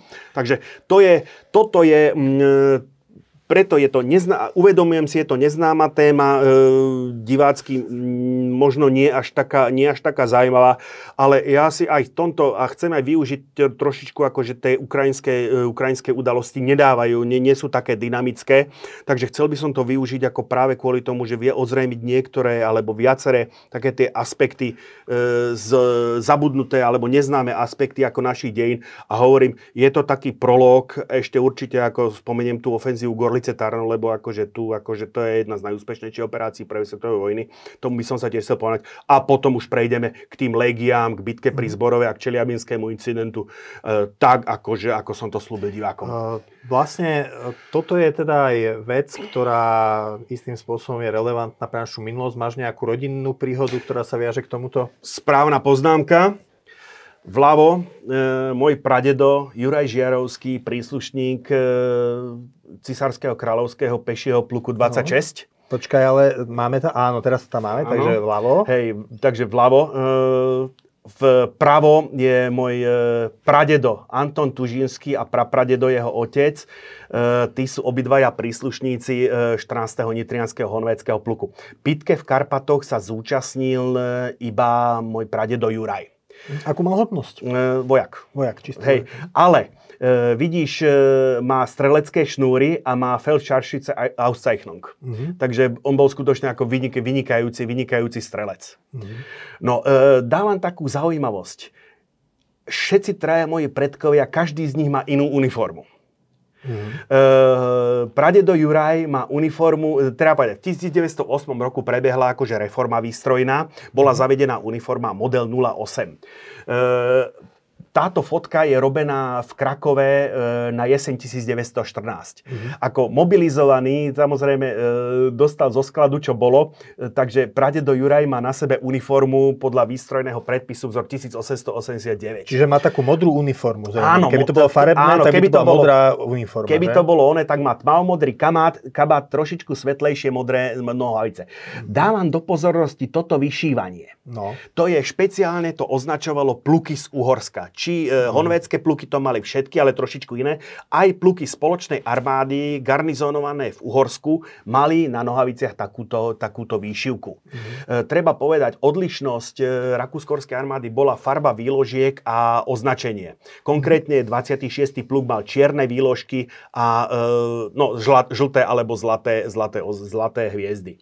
E, táto medaila, ktorú pradedo má, je výročná medaila k 60. výročiu nástupu panovníka na trón. E, pradedo bol, e, odslúžil si vojenčinu v 1908. Mhm. No a teda už keby, keby boli, išlo o farebné fotografie, tak uh, tvoji, títo napravo by už mali šedé kabátce, No, nie, nie celkom. Uh, prapradedo má na sebe uniformu vzor 08, Mm-hmm. Takzvané ha- ha- hechtgrau, šťučia, šťučia šedá, to je taká skôr mm-hmm. taká, taká, mod, taká modrošedá. Ako to je e, farba, ktorá bola optimalizovaná na balkánske boisko, ale e, ukázala sa ako nevhodná pre boje na Haliči a v Karpatoch. Na to konto bola zavedená e, uniforma vzor 1915, zavádzaná do výzbroje 1016, ktorú už má môj pradedo Anton mm. na sebe. Táto fotka je z januára 1918. Mm. Prapradedo rukoval až pri druhej mobilizácii. To je tá mobilizácia, ktorá sa spomína v Haškovom Švejkovi. Mm. Keď, e, ke, keď jeho povolali, tak to je, to je ten mhm. istý povolávací termín. Uh, pra, pra, prapradedo. Pradedo Anton bol ročník 99, takže on roko, rukoval až na konci, na konci vojny. Takže preto v v Karpatoch sa zúčastnil iba pradedo Juraj. Tuto je ako, e, dávam do pozornosti túto pásku na čiapke, ktorá to, to, to, to sa ako, nebolo to pravidlom, ale väčšinou, akože, najmä na začiatku vojny si ako dávali tie pásky ako, a väčšinou dobrovoľníci. Z toho, čo aj viem z rodinného rozprávania, tak už keď nastupoval ten odvodový vek pradeda, tak napokon sa prihlásil dobrovoľne, aby mohol byť práve pridelený k tomu istému pluku e, ako, ako e, jeho, jeho otec. Mm-hmm. Ono, e, na konci vojny sa už od tohto ustupovalo, ako pretože vo chvíli na jednej strane tá jednotka bola veľmi súdržná, keď tam boli známi mm. susedia a tak ďalej, akože ten esprit de corps bol veľmi silný, ale touto skúsenosťou si prešli všetky armády prvej svetovej vojny, aj z britskej armády poznáme tzv. uličné pluky alebo mhm. uličné prápory. Lenže vo chvíli, keď sa takýto pluk dostal do ťažkých bojov a mal ťažké straty, tak tie dopady na tie miestne komunity akože boli strašné. Hej. Tam, bolo, tam, tam sa stávalo ako povedzme bitke, e, nemám, video, e, nemám vydokladované z, východne, z ruského frontu, ale viem v britský, v z britských e, zdrojov, mm. že ja neviem, e, v bitke pri Some a podobne. E, že zrazu boli, všetci boli, mladí boli, chalani áno, z jednej ulice hej, padli. Presne, že ulica ostala bez, alebo menš, menšia usadlosť ostala bez, bez, bez mladej generácie, lebo jednoducho všetci a v priebehu jedného dňa padli, akože, alebo boli, boli skaličení. Hrozné, no. Takže potom už zase po Brusilovej ofenzíve a tak ďalej sa od, tohoto, od, tohoto, od tejto praxe ustupovalo aj v Rakúsko-Horskej armáde. Tam dokonca taký detail, povedal, e, že e, nemecké pluky mali tri prápore, rakúske uhorské pluky mali štyri prápory, tak v rámci zlučovania sa jeden, plu, jeden prápor po Bruslovej ofenzíve, keď sa uspôsobovala rakúsko-horská štruktúra tej nemeckej, keď sa prispôsobovala, tak e, boli z tých štvrtých práporov boli sformované akože ďalšie, ďalších 17 alebo 18 plukov, už si teraz presne, presne nepamätám. Takže ono, pri, budeme pri tom hovoriť, tam pod, dokonca bola zavedená hodnosť generála plukovníka, ktorú dovtedy Rakúsko-Horská armáda nepoznala. A práve aby boli, to, je, to bolo práve v dôsledku to je zvyšovania tej kompatibility Rakúsko-Horského a e, nemeckého ve, velenia. A bolo to zároveň aj znakom toho postupného podriadovania sa Rakúsko-Horsku, to, Rakúsko-Horsku tomu nemeckému veleniu. Treba ešte dokončím, od Boha šťastie, všetci títo moji predkovia sa vrátili z prvej svetovej vojny živý, zdravý. E, bratranec, e, kto, e, ale napriek tomu, ako naša rodina zaznamenala straty, bratranec môjho pradeda, Juraj, Juraj teda Jozef Žiarovský, ten padol v bitke v, pri Bruselovej ofenzíve a paradoxne, a to je to, že padli dvaja bratia z jednej rodiny. Mm. Jeho, jeho mladší brat padol v Bukovine v lete 1915. Mm. Ešte sa ťa spýtam na jednu vec, uh, poslednú možno. My keď sme sa bavili pred reláciou o tejto téme, tak ty si označil za kliše to, čo sa často hovorí, že Rakúsko-Horská armáda dostala vtedy tou ofen- ruskou ofenzívou do Haliče uh, a tými bojmi na prelome rokov 14-15 takú ránu, že sa z nej už nespamätala. Prečo to označuje za kliše? Lebo sa spamätala akože áno, tie straty boli strašné, ale tá rakúsko-horská armáda, ako to, jak Hášek hovorí, že veľký výpras, to akože nedošlo ku kolapsu tej armády, nedošlo k žiadnemu útoku. Aj t- síce tá, e, tá, tá bitka skončila taktickým úspechom Ruska o tie Karpaty, ale ten ústup bol organizovaný, tá, e, tá armáda udržala svoju intaktnosť a bola pri Gorlice Tarnov, bola schopná, bola schopná zautočiť. Nie je to tak, Ko... že vlastne pri, stratila e, veľkú časť práve tých najskúsenejších, možno aj dôstojníkov, podôstojníkov, ktorí slúžili už pred vojnou? E, samozrejme, ale toto postihlo všetky tie armády. V podstate v mhm. priebehu tých prvých bitiek e, tej zimy, tej jesene 1914 a prvej polovice roku 1915 ten základný dôstojnícky káder tých profesionálnych dôstojníkov, o to došli všetky armády. Mm-hmm. Akože v prípade britskej, ktorá mala pred vojnou relatívne subtilnú armádu, to bol dokonca úplne vážny problém a tam už od roku 1915 väčšin príjm v tej armá, britskej armáde hrali záložní dôstojníci. E, v rakúsko-horskej armáde e, tu, tá dominancia tých záložných dôstojníkov sa začala prejavať až, po, až v roku 1916 po Brusilovej ofenzíve. Dobre, Andrej, ja ti ďakujem. Čiže o dva týždne pokračujeme tou ofenzívou Tarnovice, e, Tarnov Gorlica, alebo... Ešte, to by som si nehal. Ja, ja sa to vždycky snažím tak, akože tak e, vešať na jednotlivé tie historické údaly, akože aby to, aby to, aby, aby to sedelo e, aj s tou ročnou dobou. E, uvidím, priznám sa, ešte som, čo bude, čo bude o dva týždne, to som ešte neuvažoval, ale určite toto treba brať, ako som už povedal, ako prípravu e, k tomu, k tomu, k tým žiadanej častiam od, od, tej, od tých mm, legiách. Určite, hej, určite bude ešte to intermedzo e, Gorlice Tarnov. Gorlice Tarnov zrejme spojím aj s Brusilovou ofenzívou, ako zase, aby som to nepre, ne, neprekombinoval s tými rakúsko-horskými a potom už sa povenujeme, povenujeme e, tým legiám a slúbil som, takisto som slúbil e, Falklandskú vojnu, ktorú Jasne. akože... Aj Rusko-Japonsku sme a, slúbovali. Hej, a, a, Rusko, a Rusko-Japonsku. Naša srdcovka. Hej, naša srdcovka. Áno, pres, presne tak, takže e, určite si neodpustím bitku pri Cušime ako a takisto ako... Admirál Hejočiro Togo. A he, áno, a e, určite ako ešte do toho, ak bude trošičku priestor, tak do toho vpašujem aj e, bitku pri Lise 1866, najvýznamnejšie víťazstvo Rakúsko-Horského námornica, lebo cítim duševnú potrebu... Tegedhof. Áno, admirál Tegedhof, kontradmirál Tegedhof. Lebo skutočne akože e, aj v svetle by som povedal, aktuálnej situácie, ako kde sú tie historické reminiscencie, dneska možno práve v svetle tých udalostiach na Ukrajine a tak ďalej cítime silnejšie.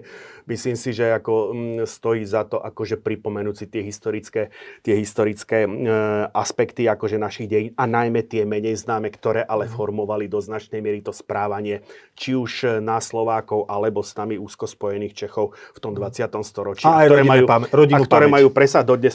A hovorím, ono to akože aj u mňa to bolo tak, že ja som si uvedomil, som písal akurát knihu e, Bitka vo Transkom prielive, admirál Horty, pro, e, ako, e, kde víťazstvo admirála Hortyho v maji 1917 a ja som si vtedy uvedomil, že, e, nie, že Hortyho deň viem vyskladať prakticky na hodinu, ale mám deficit vedomostí, čo robili akože moji, moji predkovia práve ako v týchto kritických časoch. Takže ešte čo sa dalo, jednak našťastie hovorím, u nás sa v rodine dosť často rozprávalo o týchto historických udalostiach, takže niečo som vedel zreštaurovať z pamäte, niečo, niečo, niečo, e, niečo, niečo som vedel zreštaurovať z historických dokumentov. Takže toto je výsledok. Andrej, ja ti ďakujem. Mm-hmm. Ďakujem aj vám, milí diváci, že ste si nás dnes zapli. Prajem vám všetko dobré, veľa úspechov a požehnaný rok 2024. Uvidíme sa zase na budúce pri diskusnom špeciáli s Andrejom Žiarovským. Pekný deň vám všetkým. Ďakujem, všetko dobré prajem.